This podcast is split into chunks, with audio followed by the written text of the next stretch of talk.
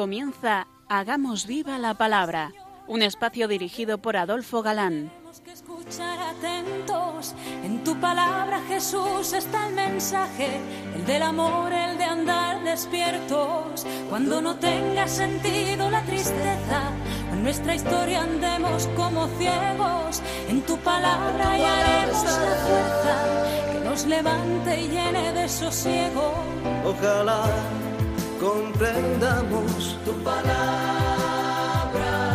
Ojalá practiquemos tu palabra.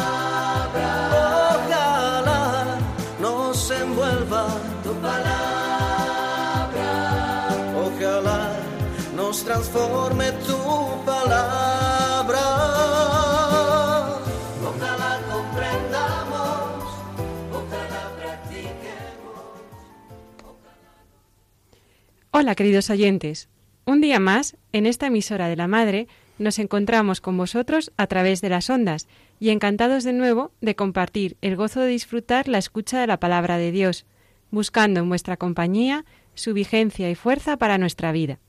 Aquí estamos de nuevo, Esther Adolfo. y Ana, dispuestos a pasar esta horita en vuestra compañía. Bienvenidos a nuestro programa Hagamos viva la palabra. Hola amigos, gracias por escucharnos un día más. Eh, Retomamos nuestro curso de Historia de la Salvación en este segundo libro de Reyes y dado que la historia es un poquito compleja, donde estamos viendo acontecimientos simultáneos de los reinos de Israel al norte y de Judá al sur, en sus relaciones a su vez con los reinos vecinos, se hace necesario situarnos, tanto mm, para retomar el hilo como para obtener la enseñanza religiosa, que es lo que interesa realmente. Empezamos leyendo esta cita de Isaías que nos sitúa en el final del programa del día anterior, o sea, hace 15 días. Dice así. En tiempos de Acaz, rey de Judá, Rasín, rey de Siria y Pekaj, rey de Israel, subieron contra Jerusalén para combatirla. La razón es que Acaz se había negado a unirse a la alianza de los enemigos de Asiria. Esta unión contra Jerusalén hizo temblar a Acaz. Pero Isaías, de parte de Dios, le dijo que no temblase, que, que tuviese firme el corazón, e incluso le dijo que sus enemigos eran como dos tizones humeantes. Y viendo el profeta la inquietud y desconfianza de Acaz, le dijo que pidiese un portento extraordinario para confirmar la ayuda de Dios a Judá. La hipocresía de Acaz llegó a decirle, mm, como dando al profeta una lección de religiosidad, No le pediré, no quiero tentar a Yahvé. La incredulidad de Acaz no era menor que su cínico proceder, pues Acaz había ya enviado a Teglatfalasar un fuerte tributo sacado del tesoro del templo y del palacio, declarándose vasalle suyo, enviándole este recado. Tu siervo y tu hijo soy yo. Sube y sálvame de las manos del rey de Aram y de las manos del rey de Israel, que se han levantado contra mí. y hasta se vio obligado a echar mano de los objetos litúrgicos valiosos, y aquí es cuando, según vemos en el libro de Isaías, el profeta le contestó. El Señor mismo os dará por eso la señal. He aquí que la Virgen grávida da a luz y le llamará Emmanuel. Profecía que se cumplió 700 años después, porque la Virgen María concibió y dio a luz al Mesías, siendo virgen antes del parto, en el parto y después del parto. Añadamos a la conducta de Acat, que fue personalmente a dar las gracias a Damasco y viendo allí el gran altar del templo a su ídolo, mandó hacer uno similar en Jerusalén y según el libro de Crónicas, Hizo pedazos los utensilios de la casa de Dios, cerró el templo y levantó altares en todos los rincones de Jerusalén. Si así estaban en las cosas eh, en Judá, en el reino del norte no andaban mejor. En el año 12 del reinado visto de Acaz, comenzó a reinar en Israel el último rey de este reino, Oseas. Salmanasar, rey de Asiria, subió contra Israel, reino que se le sometió mediante el pago de tributos. Pero Oseas se dejó ganar por influencias egipcias, y a Egipto le interesaba una coalición con Asia Menor para, dar, para parar el imperio asirio. Enterado Salmanasar de que Oseas había mandado embajadores al rey de Egipto y había dejado de pagar, de pagar el tributo, dice el texto, El rey de Asiria sitió a Samaria, la tuvo sitiada durante tres años, y al fin tomó la ciudad. Hizo encarcelar y encadenar en una prisión al rey de Israel y llevó cautivos a sus habitantes. Como ya sabéis, nosotros eh, somos meros repetidores de la enseñanza eclesial y dejamos eh, para los eruditos que sigan analizando si tras una rebelión de Sargón, que fue general de Asiria y sucesor precisamente de Salmanasar, luego como Sargón II, fue realmente quien conquistó él, si fue él el que conquistó Samaria, o si, como dice el libro de los reyes, fue Salmanasar. Lo importante es lo que nos dice la Biblia sobre la caída de Samaria y sobre todo sobre las razones, el por qué Dios permitió el fin del reino de Israel. Los hijos de Israel hicieron contra Yahvé ocultamente cosas detestables, sirvieron a los ídolos, traspasaron todos los mandamientos, hicieron pasar por el fuego a sus hijos y a sus hijas. La idolatría era total adoraron a las imágenes que ellos mismos fundieron, eh, edificando altos en todas las ciudades y alzando aseras en todo collado alto y bajo, y, bajo los árboles, eh, sobre todo los frondosos. Y mientras tanto, y esto sí que debemos tener en cuenta siempre, Yahvé advertía a Israel por todos sus videntes, les decía, convertíos de vuestros caminos perversos. El texto eh, sigue diciendo que no escucharon y, endurecieron su cerviz, rechazaron sus leyes y la alianza, en una palabra. Y cuando ya, mm, por más que haga Dios, van de mal en peor, Dios permite mm, para ver si así al menos vuelven a Él. Sin duda que, mm, como es usual en los semitas, puede haber exageraciones, pero no cabe duda de que el rey de Asiria se las sabía todas. Sabía que llevándose cautivos a hombres aptos para el trabajo y en cambio importando hombres de otras razas, no había peligro de levantamientos, y así lo hizo. El rey de Asiria trajo gentes de Babilonia, de Cuta, de Adba, de Hamad y de Sefarbain, y las estableció en Samaria, en lugar de los israelitas. Mermada la población, aumentaron las fieras que devoraban y pensaban que era por no dar culto a Dios de aquella tierra. Informado el rey de Asiria dio esta orden. Mandad allí uno de los sacerdotes que habéis traído, y que les enseñe el modo de servir al Dios de los de aquella tierra. Es interesante observar, en primer lugar, lo lejos que estaban de la idea de un Dios único. Pero en segundo lugar, el que la idea de existencia de Dios era algo aceptado por todo pueblo. Sin duda que de eso se valía Satanás para llevarlos a cultos detestables, a perversiones bajo engaños religiosos. Hoy podemos decir que el hombre es capaz de negar la existencia de Dios con todas las consecuencias que ello acarrea.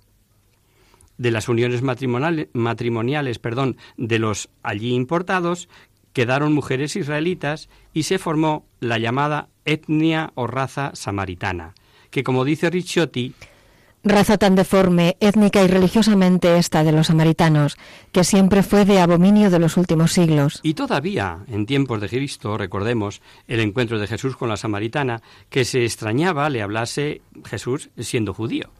Y a Jesús, como el peor de los insultos, le decían, ¿No decimos bien nosotros que tú eres samaritano y tienes demonio? Con el fin del reino de Israel, se acabó su historia como tal reino. El reino de Judá, como veremos, todavía pervivió 136 años, reinando ocho reyes más, por supuesto, todos de la dinastía de David. En general, veremos que no les sirvió de escarmiento el desastre de sus hermanos del norte, el desastre de Israel. Vamos ahora con el primer mm, el primero de los reyes de Judá, cuando ya no había reyes en Israel, Ezequías. De este rey sí nos dice la Biblia no sólo que hizo lo recto a los ojos de Yahvé, sino que hizo algo que no había hecho ninguno. Hizo desaparecer los altos, rompió los cipos, derribó las aseras, pero además, y aquí hemos de explicar, destrozó la serpiente de bronce que había hecho Moisés, porque los hijos de Israel hasta entonces habían quemado incienso ante ella, dándole el nombre de Nejustán. Demostración de lo que ya se explicó. Las imágenes en sí mismas no son ni malas ni buenas, depende del uso que se haga de ellas. Por el libro de la sabiduría sabemos que les sirvió como señal para traerlos a la memoria los preceptos de la ley. Pues el que se volvía a mirarla no era curado por lo que veía, sino por ti, Salvador de todos. Y sabemos que la serpiente de bronce era tipo de Jesús, puesto que en lo alto clavado en la cruz para salvar a cuantos crean en él, como le anticipó Jesús a Nicodemo precisamente. Pero ahora hemos visto que la serpiente la tomaron por un dios y la adoraban como tal, por lo que al ser objeto de idolatría había que destrozarla como hizo Ezequías. La conducta de este rey fue ejemplar en cuanto a religiosidad. Sin duda mucho tuvieron que ver los profetas Isaías y Miqueas quienes le adoctrinaron. Razón tendrá después Ezequiel al revelar la responsabilidad personal de cada alma. No olvidemos que Ezequías era hijo del mal rey Acaz, pero él hizo lo recto enteramente como lo había hecho David, su padre. Puso su confianza en Yahvé y guardó todos los mandamientos que Yahvé había prescrito a Moisés. Intentó salvar eh, lo que quedaba del naufragio de Israel, reunió y coordinó tradiciones y documentos, y en Proverbios podemos leer También estos son proverbios de Salomón el rey, transcritos por los hombres de Ezequías, rey de Judá. Se preocupó en fortificar Jerusalén y de todo el recinto de sus murallas, sin duda siempre tuvo presente el poder librar el reino de la soberanía asiria. Hubo un intento fallido que debió enseñarle que aún no era llegado el momento de ir abiertamente contra Asiria, sobre todo a no fiarse de vecinos, y menos de Egipto. El caso es que mm, Senaquerit, rey de Asiria, subió contra las ciudades fuertes de Judá, y Ezequías, eh, ¿qué otro remedio? Tuvo que pedirle perdón, comprometiéndose a pagar un elevado tributo. Y tan elevado que tuvo que mm, tras vaciar el oro de las arcas del templo y del palacio, quitar el oro de las puertas del templo con que antes le había, las había forrado. Hay una inscripción descubierta cerca de Nínive que dice El remoto país de Judá yo doblegué, a Ezequías su rey le impuse mi yugo. Hubo un segundo acto mm, que ocurrió después de estar sujeto Ezequías al tributo. El asirio envió a tres altos eh, mm, dignatarios o puestos pidiendo que entregasen Jerusalén. Hay una reunión con tres mandatarios de Ezequías y no hubo arreglo, entre otras razones porque intervino en contra de ceder el profeta Isaías. Pero en esta reunión, el copero, que era uno de los enviados por el asirio, insolente hasta no llamar nunca a Ezequías rey, alzando la voz, dijo ¿Confías en Egipto? ¿En esta caña rota que pincha y hiere la mano de quien quiera que en ella se apoya? Y tenía razón. Tenía tanta razón en este caso el copero que siempre les fue de mal en peor confiar en Egipto. Muchas insolencias decía este personaje, pero una de las cosas más hirientes fue dirigiéndose a las gentes. Que no os haga Ezequías confiar en Yahvé diciendo, Yahvé nos librará. No hace más que engañaros. Que Dios ha librado a su tierra de mi poder, para que pueda Yahvé librar de mi mano a Jerusalén. Llevaron a Ezequías el resultado del encuentro y el rey, vestido de saco, rasgadas sus vestiduras, marchó al templo de Yahvé y envió recado a Isaías. Hoy es día de angustia, de castigo y de oprobio. ¿No habrá oído Dios las palabras del copero mayor del rey de Asiria, mandando por su señor para insultar al Dios vivo, y dejará Yahvé tu Dios de castigar las palabras que ha oído? Isaías, en cambio, animó a Ezequías, diciéndole que no se asustase de aquellas palabras del copero, pues le dice Yo voy a poner sobre el copero un espíritu tal que al oír una noticia que recibirá, se volverá luego a su tierra, y allí le haré perecer a espada. Senaquerit volvió con las mismas y envió cartas a Ezequías diciéndole que más le valía rendirse que resistir y así salvar Jerusalén evitando se diera al anatema, que así había hecho con otros pueblos que no fueron salvados por sus dioses. Ezequías tomó las cartas, subió a la casa de Yahvé, las desplegó ante Yahvé e hizo una preciosa plegaria en la que, entre otras cosas, decía Yahvé, Dios de Israel que estás sentado sobre los querubines, tú que eres el único Dios, tú que has hecho los cielos y la tierra, inclina, oh Yahvé, tu oído y escucha. Y pidió ser salvado para que supiesen todos los reinos de la tierra que sólo Yahvé era Dios. No tardó Dios en contestar por medio del profeta Isaías, y la respuesta fue una elegía del monarca asirio que comprende tres partes. Condena el orgullo de Sennacherib, da un signo a Ezequías de que su enemigo será humillado y promete la liberación de Jerusalén. Profecía eh, que también podemos ver en el capítulo 37 de Isaías. Isaías. Los que nos seguís con la Biblia en la mano, tomar nota de ello. Es posible mm, que fuese la peste, pero lo cierto es que el ejército asirio fue diezmado en una noche, obra de un ángel. Jerusalén quedó en paz y el rey de Asiria, Sennacherib, estando adorando a su Dios, fue asesinado por sus propios hijos. Otra vez observamos lo mismo, lo que el hombre es capaz de hacer por conseguir el poder. Hacemos, si os parece, una breve pausa musical meditando en todo esto que hemos visto.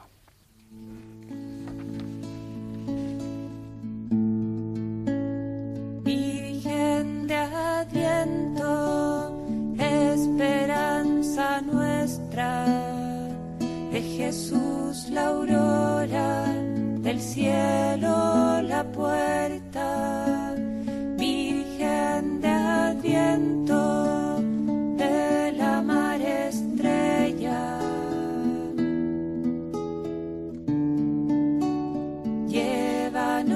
a Cristo, danos sus promesas.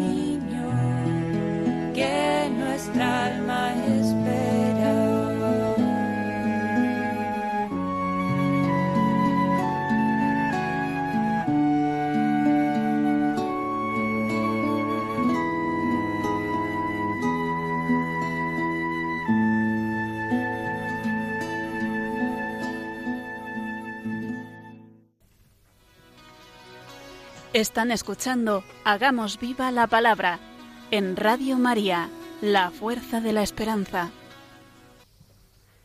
Amigos, de nuevo con vosotros tras este breve descanso musical. Os recordamos, queridos oyentes, que sintonizáis el programa Hagamos viva la palabra. Si queréis contactar con nosotros vía correo postal, lo podéis hacer a Radio María, Pas- Paseo Lanceros número 2, primera planta 28024 de Madrid. O bien, si lo preferís, al correo electrónico hagamos viva la palabra arroba radiomaria.es. Para los que se acaban de incorporar, decirles que estamos desarrollando el curso de la historia de salvación a través de los libros históricos del Antiguo Testamento. Veíamos antes del descanso cómo, en respuesta a la oración de Ezequías, Jerusalén quedó en paz y el rey de Asiria, Sennacherib, estando adorando a su Dios, fue asesinado por sus propios hijos.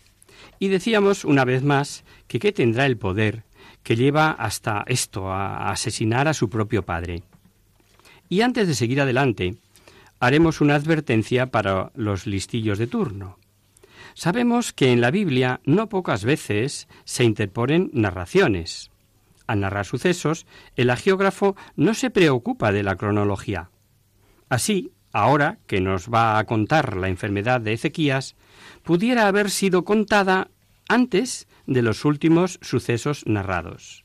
Muy posiblemente cuando Ezequías era joven y sin tener, y sin tener todavía descendencia. El asunto es que enfermó Ezequías y es avisado por Isaías. Así dice Yahvé, dispón de tu casa, porque vas a morir y no vivirás más. Isaías se fue. Ezequías oraba y pedía a Dios con gran llanto. Y el Señor escuchó su oración. Llamó de nuevo a Isaías y le dijo que volviese donde el rey y le anunciase que he escuchado tu oración, he visto tus lágrimas, te curaré. En el anuncio iba la promesa de que en tres días estaría curado y que viviría otros quince años y que se vería libre del rey de Asiria. El rey preguntó al profeta, ¿En qué señal conoceré yo que Yahvé me curará? Y nos encontramos con un caso digno de ser meditado.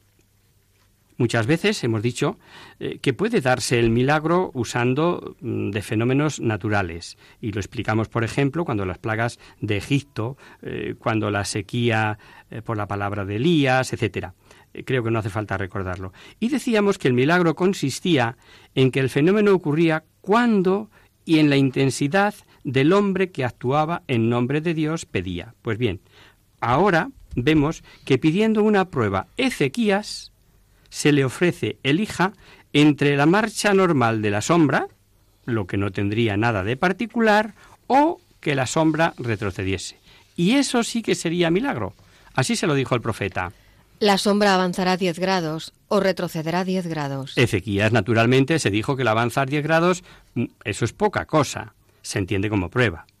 Y pidió retrocediese la sombra 10 grados. Isaías invocó a Yahvé, que hizo retroceder 10 grados la sombra en el reloj de Agag. Era un reloj solar, eh, llamado cuadrante de Ajad, porque allí lo había colocado él. Pero es interesante observar que si aparentemente parecía una sin razón proponer avanzar o retroceder una sombra, el profeta habla como quien sabe que para Dios lo mismo le da permitir que la naturaleza siga el curso que él le dio con sus leyes, que quedando en suspenso la ley dada por Dios cambie, según sea en cada momento, la voluntad del Creador.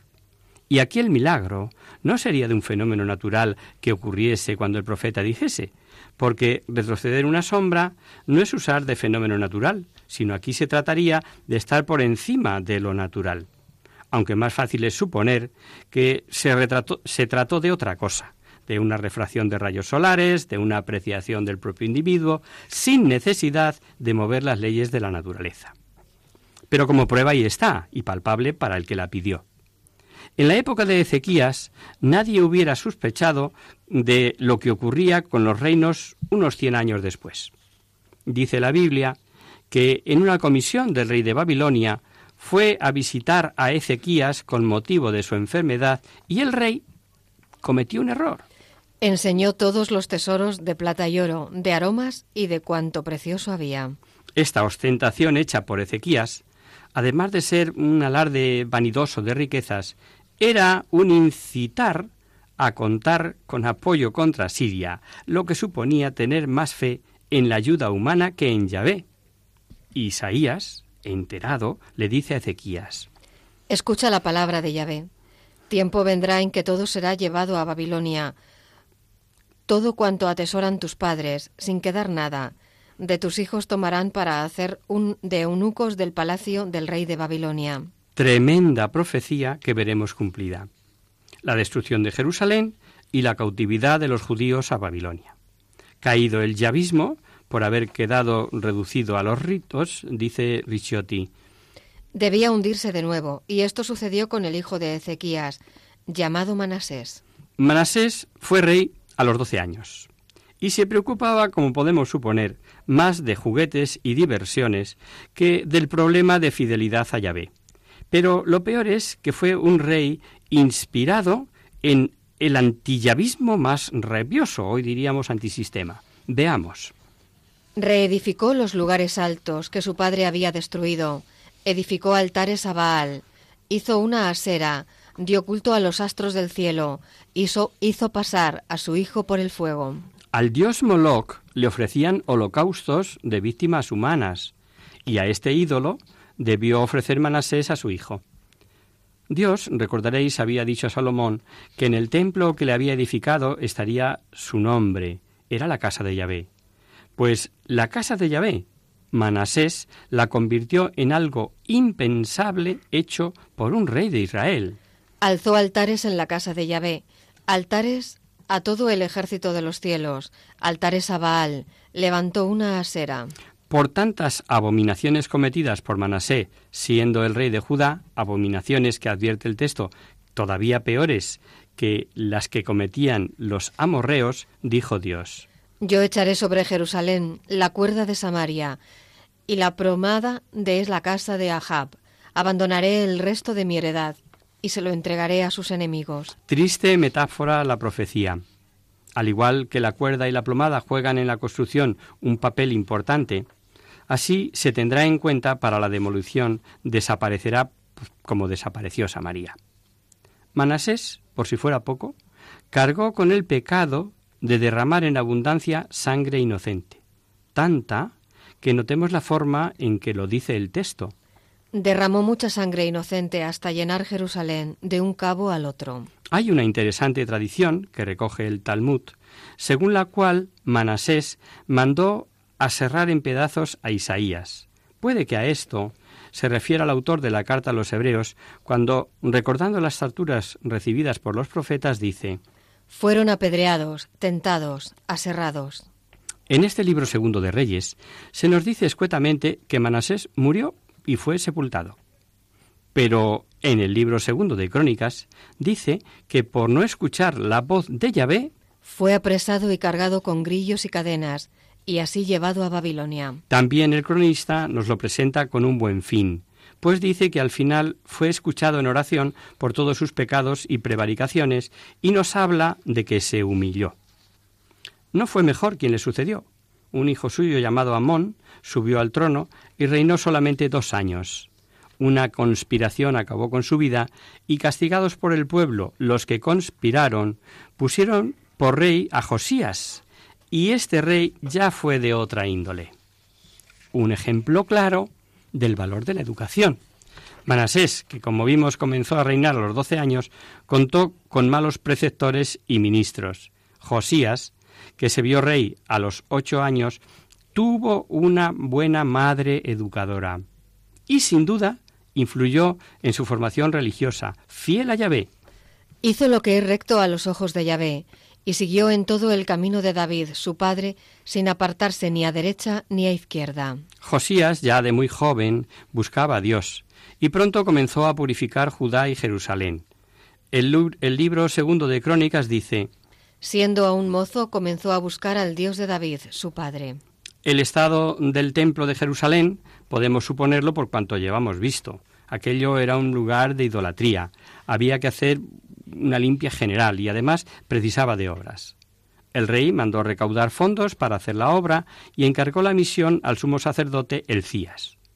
Es posible que durante este tiempo hablasen en nombre de Dios los profetas Naún, Sofonías y en un principio Jeremías, y puede que estos hombres de Dios influyeran también en este buen rey. Un hecho nuevo y trascendente vino en ayuda de Josías pues durante las obras apareció el libro de la ley. Informado el rey, fue leído el libro delante de él. Cuando oyó las palabras del libro de la ley, rasgó sus vestiduras y ordenó consultar a Yahvé. Suponía, con razón, que sufrían castigo por la pésima conducta de sus antepasados, al no hacer caso de las palabras que decía el libro. Sabemos que María, hermana de Moisés, era profetisa. También lo sabemos de Débora. No era frecuente, pero no estaba negado a la mujer el carisma de la profecía. Y ahora nos encontramos con una mujer que tenía ese carisma. Se llamaba Holda, y consultada dijo que los males de los que hablaba el libro vendrán sobre Jerusalén y sus habitantes en castigo de su pecado de idolatría, y sobre los males advierte que serán objeto de espanto y execración. Pero para Josías, por haberse conmovido su corazón, y haberse humillado ante Yahvé al escuchar lo anunciado, por haber rasgado sus vestiduras y haber llorado, dice Yahvé. Por eso yo te recogeré a tus padres, y serás sepultado en paz, y no verán tus ojos los males. Es cierto que a veces eh, se hablaba de hallazgo a un escrito nuevo, pero aquí todo el contexto apunta a un verdadero hallazgo, tal vez como apunta Ricciotti. El libro debió ser tirado a algún rincón de alguna sala en los peores días antillavistas. Josías reunió a ancianos, sacerdotes y a todo el pueblo, y haciéndoles subir al templo, dice el texto que Se leyó ante todos el libro de la alianza que se había encontrado en la casa de Yahvé. El rey, en pie, junto a la columna, hizo alianza de seguir a Yahvé y guardar sus mandamientos, sus preceptos y sus leyes, poniendo por obra todas las palabras que allí estaban escritas, pues dice el texto. Todo el pueblo confirmó esta alianza. La purificación del templo, confiada al sacerdote Releías, comenzó sacando del templo todos los enseres y todo lo relacionado con los cultos idolátricos y quemarlo, y quemarlo todo en el torrente Cedrón. Expulsó a los sacerdotes de tales cultos y derribó todos los lugares de prostitución idolátrica. La reforma llegaba a todo lo relacionado con la idolatría y el sincretismo, por lo que afectó también a los santuarios provinciales, no sólo al templo de Jerusalén. Derribó también el altar de Betel, el alto que habla, el alto que habla ha hecho Jeroboán, que había hecho pecar a Israel. Y al igual que con Betel, hizo desaparecer todos los templos de los altos de las ciudades de Samaria, aquellos que hicieron los reyes y que tanto disgustó a Yahvé. Josías dio orden a todo el pueblo. Celebrad la Pascua en honor de Yahvé, vuestro Dios, según está escrito en este libro de la Alianza. Y dice la historia que no se había celebrado una Pascua como esta desde los tiempos de los jueces. Sin duda, se refería a celebrarla con tal solemnidad y en el templo. Durante la monarquía se había convertido en una simple fiesta familiar. Y tenemos el mejor, el mejor elogio que hace la Biblia de este rey. Antes de Josías no hubo rey que como él volviera a Yahvé con todo su corazón y con toda su alma, con todas sus fuerzas, conforme a la ley de Moisés. Y el texto nos dirá también que ni después hubo otro rey semejante. Pero la verdad es que ya, como vemos, quedaban pocos reyes por venir, pues se iba aproximando el fin del reino de Judá según estaba profetizado. Babilonia y los medos unidos conquistaron Nínive.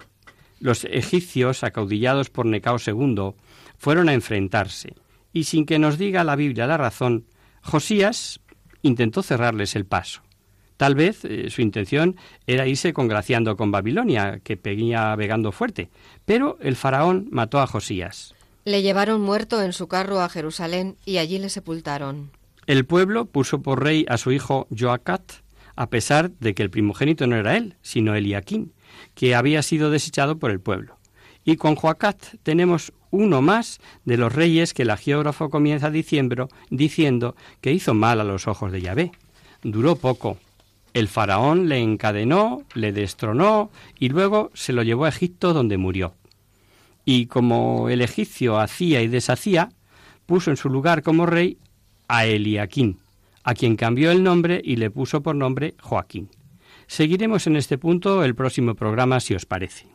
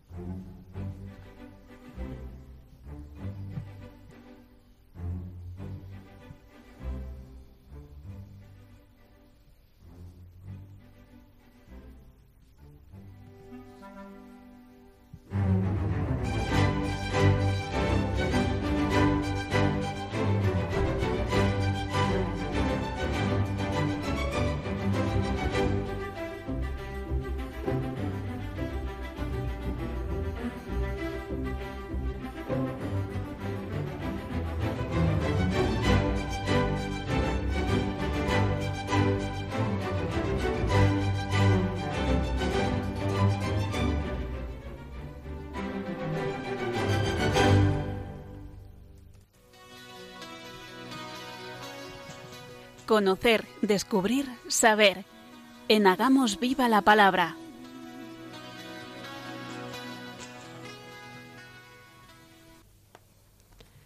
Abrimos ahora este mini espacio del programa, del final del programa, que llamamos Conocer, Descubrir, Saber, para satisfacer vuestras curiosidades, para responder a vuestras preguntas, para hablar de alguna cosa histórica o actual que pueda orientar nuestras vidas cristianas, para hacer viva la palabra de la mejor manera.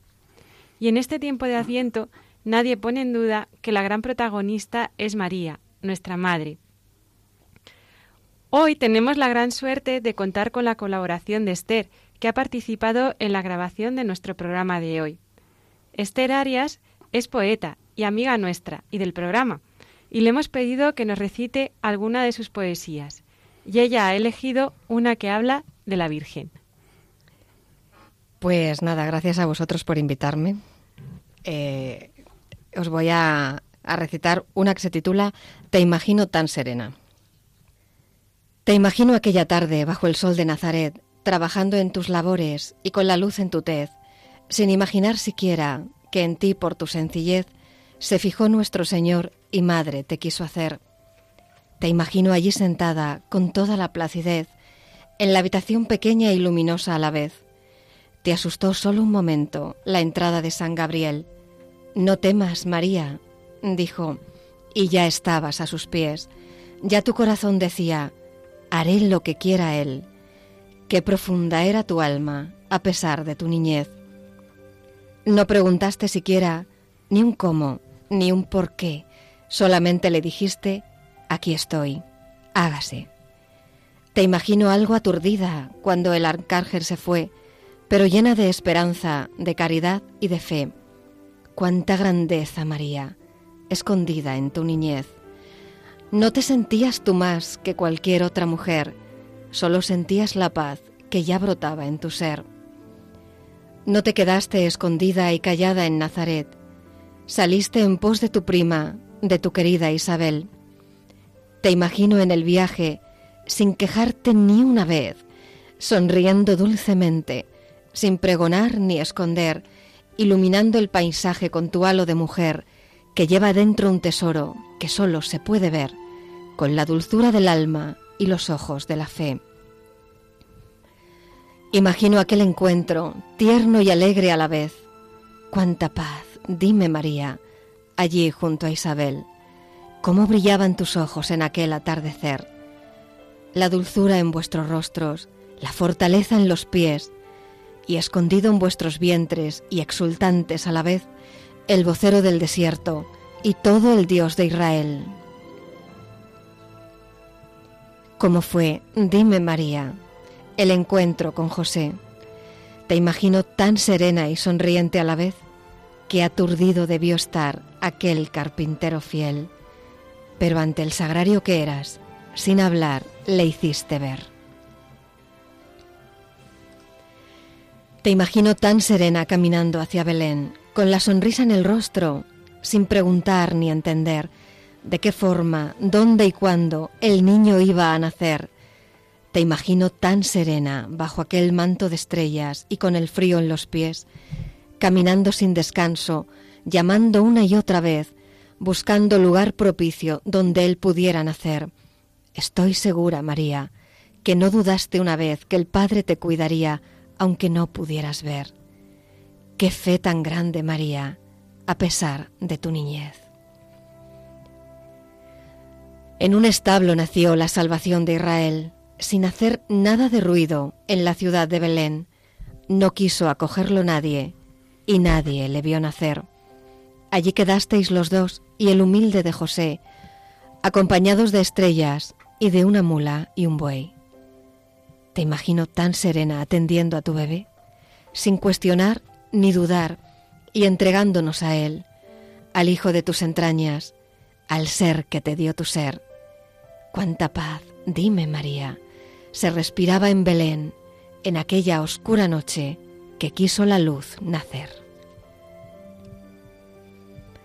Y te imagino serena escondida en Nazaret, cuidando de tu familia y viendo al niño crecer, guardando en tu corazón cada momento con él.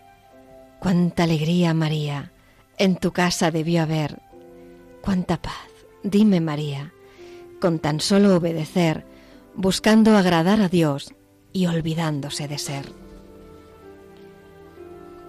Cuánto temor sentirías, tú que vivías por él, cuando el niño no volvía camino de Nazaret. Tres días estuvo perdido, preludio de aquellos tres, en que al Averno bajó para salvar a Israel. Oh María, tú también le perdiste sin querer. Enséñanos a buscarle hasta encontrarnos con él, que el descanso no nos llegue si estamos lejos de él. Lo encontrasteis en el templo, allí, en Jerusalén, hablando con los doctores sobre la ley de Moisés. Preocupados nos tenías y tuvimos que volver. ¿No sabíais que yo debo a mi Padre obedecer? Y guardaste sus palabras en el fondo de tu ser. ¿Cómo fue? Dime, María, vivir con Él y por Él.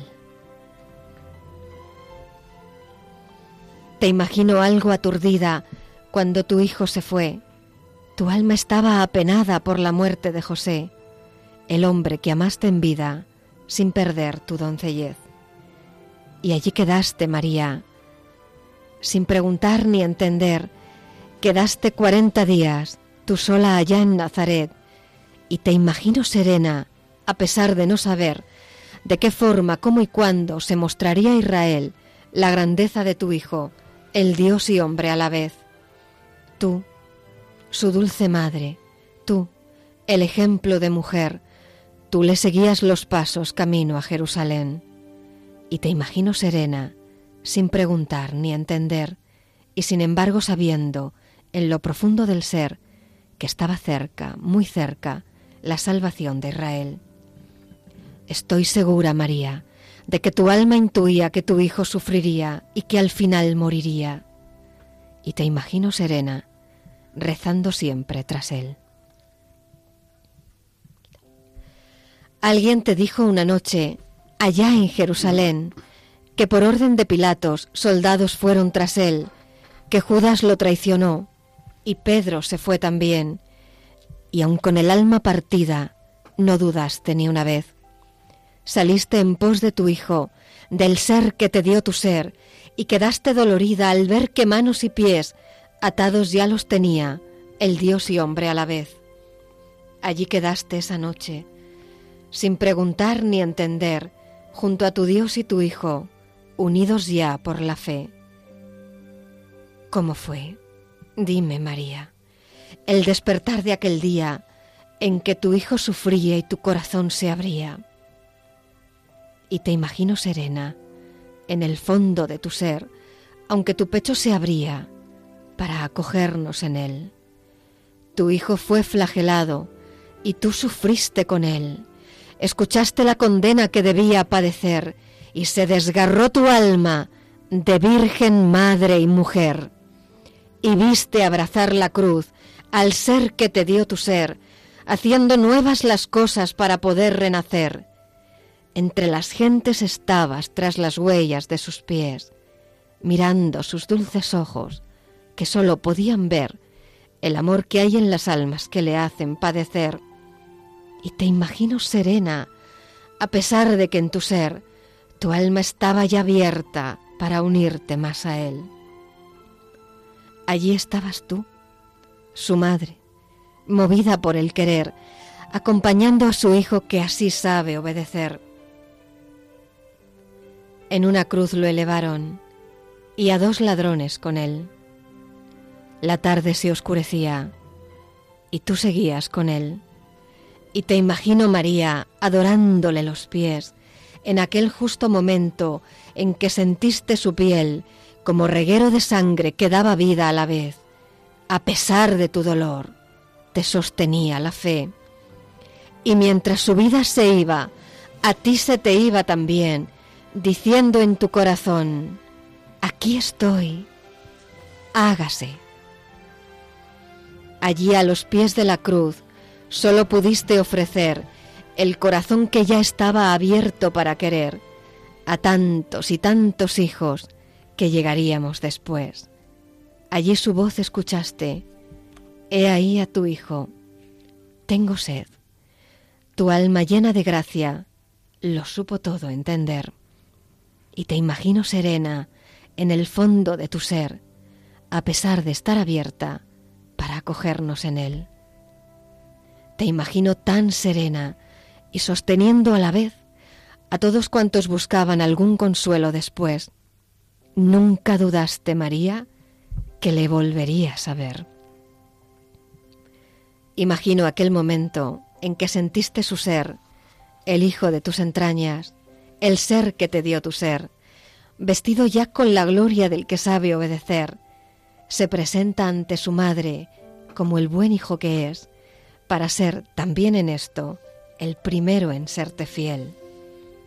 Y sin palabras baldías, y sin tocarle la tez, con miraros a los ojos os pudisteis entender, una sonrisa en los labios, y pudiste comprender que el dolor y el sufrimiento que le viste padecer y que tú misma llevaste muy dentro en tu propia piel, ya era el triunfo del amor de todo el Dios de Israel. Supiste solo con verle que podrían florecer los corazones dormidos, las almas llenas de sed, que el cielo ya estaba abierto para acogernos en él. Allí, frente a ti ya estaba otro nuevo amanecer. Así quedaste aún más llena de esperanza, amor y fe, hasta que llegó el momento de humildemente ascender y encontrarte para siempre con nuestro Padre y con Él. Cuánto admiramos, María, tu dulzura y sencillez, tu caridad y tu fe, tu entrega en el hágase, y ahora que estás en el cielo y eres reina de la fe, intercede por nosotros y llévanos hasta Él. Amén. Precioso, Esther. Estoy seguro que nuestros oyentes habrán disfrutado como nosotros. Sabemos que tienes otros compromisos, pero me permito emplazarte para alguna otra ocasión en que puedas visitarnos. Cuando queráis. Muchas gracias. Encantada. Y hasta aquí, queridos amigos, el programa de hoy. Os dejamos con nuestra sintonía.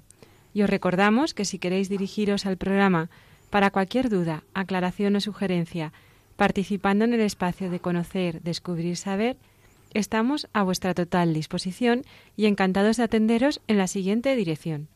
Radio María, Paseo Lanceros número 2, primera planta, 28024 de Madrid. O bien, si lo preferís, al correo electrónico hagamos viva la palabra arroba radiomaria.es. El próximo miércoles, como sabéis, está el programa del Padre Jesús Silva, que alterna con nosotros. Tus palabras, Señor, son espíritu y vida. Por tanto, nosotros nos encontraremos de nuevo dentro de 15 días, si Dios quiere. Con un programa en el que seguiremos buscando el hilo de oro de la historia de la salvación en estas vicisitudes que estamos descubriendo en la historia de Israel. Hasta el próximo día, amigos. Gracias a vosotros por haberme invitado hoy. Hasta el próximo día. Gracias a ti, Esther.